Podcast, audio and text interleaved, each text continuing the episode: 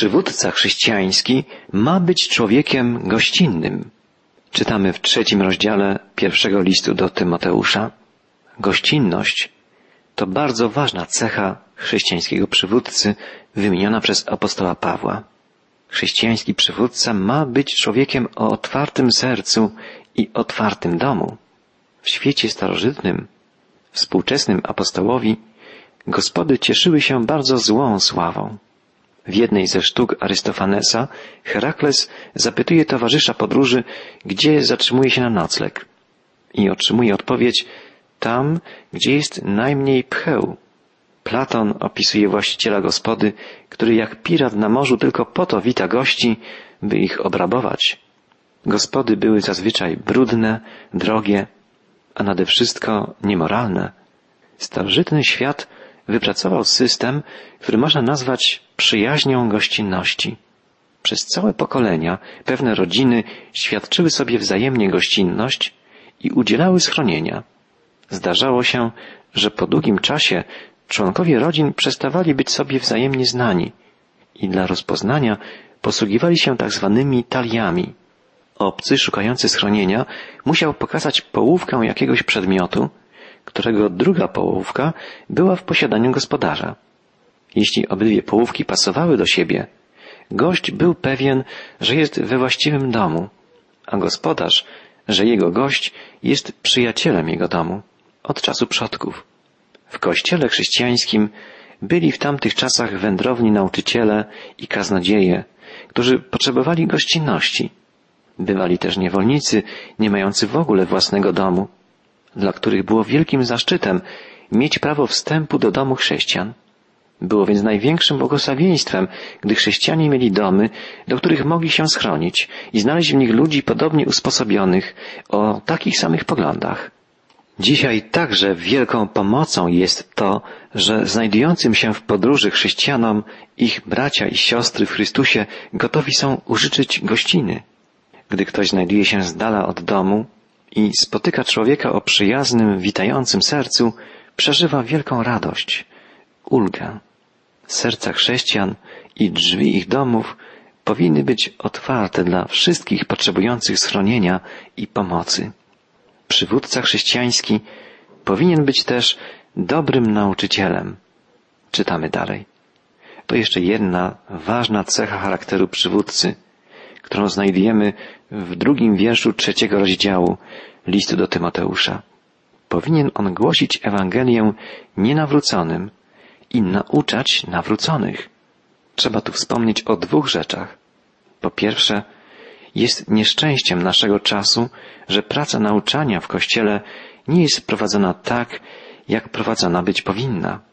Mamy wiele kazań na ważne tematy co niedzielę, ale brak jest tego rodzaju nauki, która byłaby pomocą dla człowieka wtedy, gdy nie wie on, co powinien robić w danej sytuacji. Nauczanie, pouczanie jest pierwszym obowiązkiem kaznodziei i przywódcy chrześcijańskiego. Drugim natomiast faktem jest ten, że najlepsze nauczanie dokonuje się nie przez mówienie, lecz przez to, kim jest nauczyciel. Nawet człowiek bez daru wymowy może nauczać przez życie prowadzone w taki sposób, że ludzie widzą w nim odbicie Chrystusa.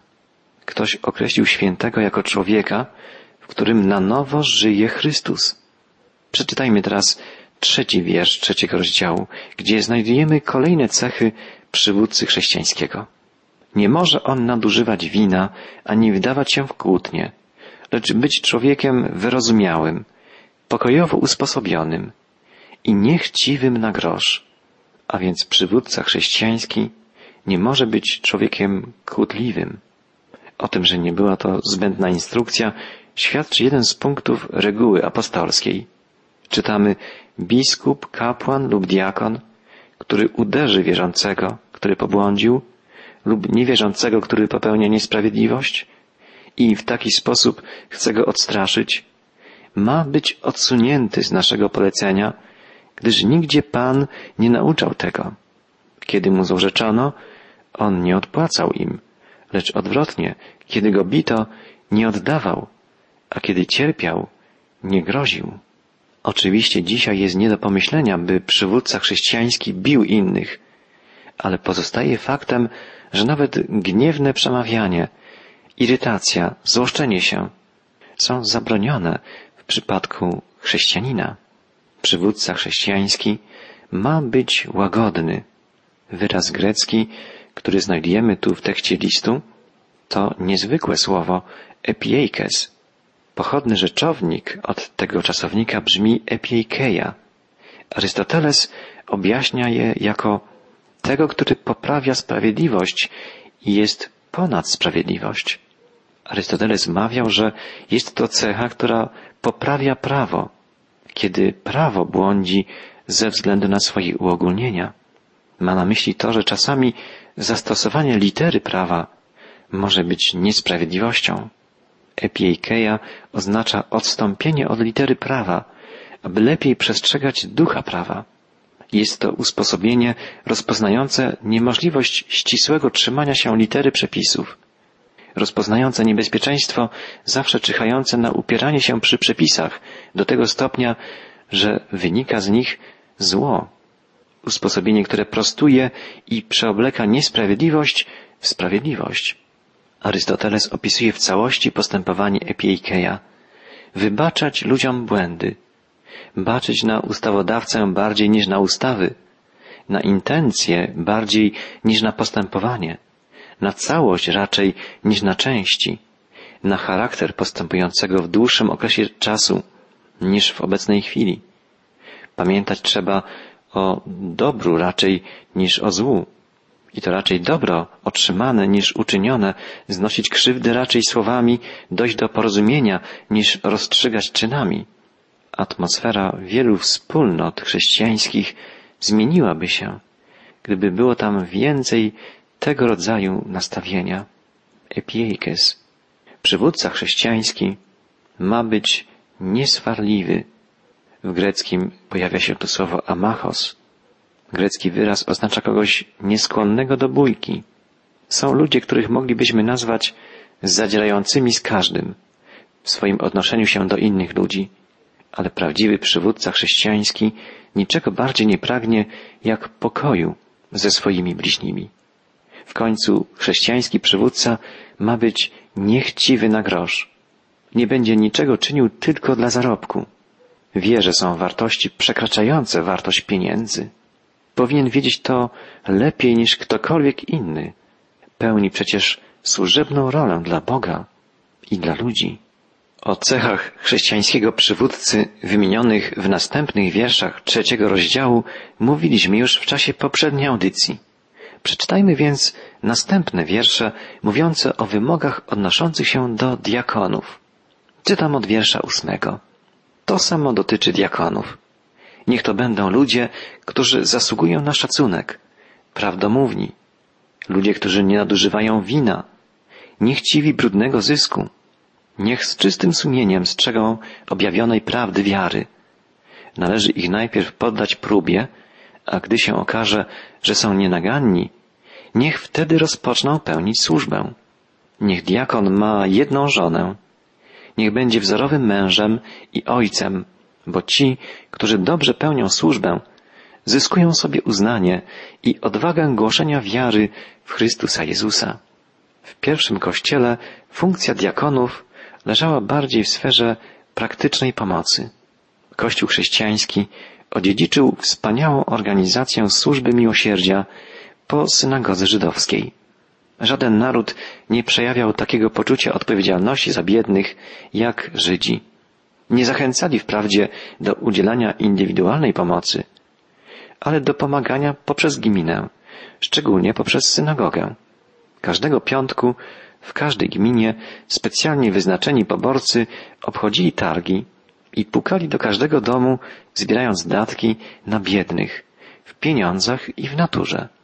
Tak zebrany kapitał rozprowadzany był wśród biednych przez dwu lub więcej osobowy komitet. Biednym gminy dawano jedzenie na czternaście posiłków, czyli po dwa posiłki dziennie na cały tydzień. Nie mógł jednak taki człowiek otrzymać wsparcia z tego funduszu, jeśli już posiadał w domu zapas wystarczający na czternaście posiłków. Fundusz ten dla najuboższych nazywano kuppach, czyli koszyk. Oprócz tego odbywały się zbiórki po domach dla tych, którzy znaleźli się w doraźnej potrzebie właśnie w tym dniu. Taki fundusz nazywano tamhui, czyli taca. Kiedy Kościół przejął te zadania, odpowiednie funkcje zaczęli wypełniać diakoni. Wymagania stawiane diakonom były pod wielu względami identyczne jak dla przełożonych. Mieli być ludźmi pogodnymi, wstrzemięźliwymi, nie brudzić rąk zajęciami prowadzącymi do niegodziwego zysku, mieli być poddawani próbie w ramach określonego czasu, mieli praktykować to, czego nauczali, by móc wyznawać wiarę chrześcijańską z czystym sumieniem. Występuje tu jedna cecha dodatkowa. Nie mogą być dwulicowi. W języku greckim w liście pojawia się słowo dilogos, słowo mówiące o tym, że ktoś mówi jak gdyby dwoma głosami. Do jednych mówi jedno, a do innych drugie. Diakon, odwiedzający domy, musi być w swoim postępowaniu z potrzebującymi pomocy człowiekiem prostolinijnym, niedwulicowym. Będzie on nieraz skuszony, żeby przez obłudę wybrnąć z niewygodnej sytuacji, używając pięknych słówek.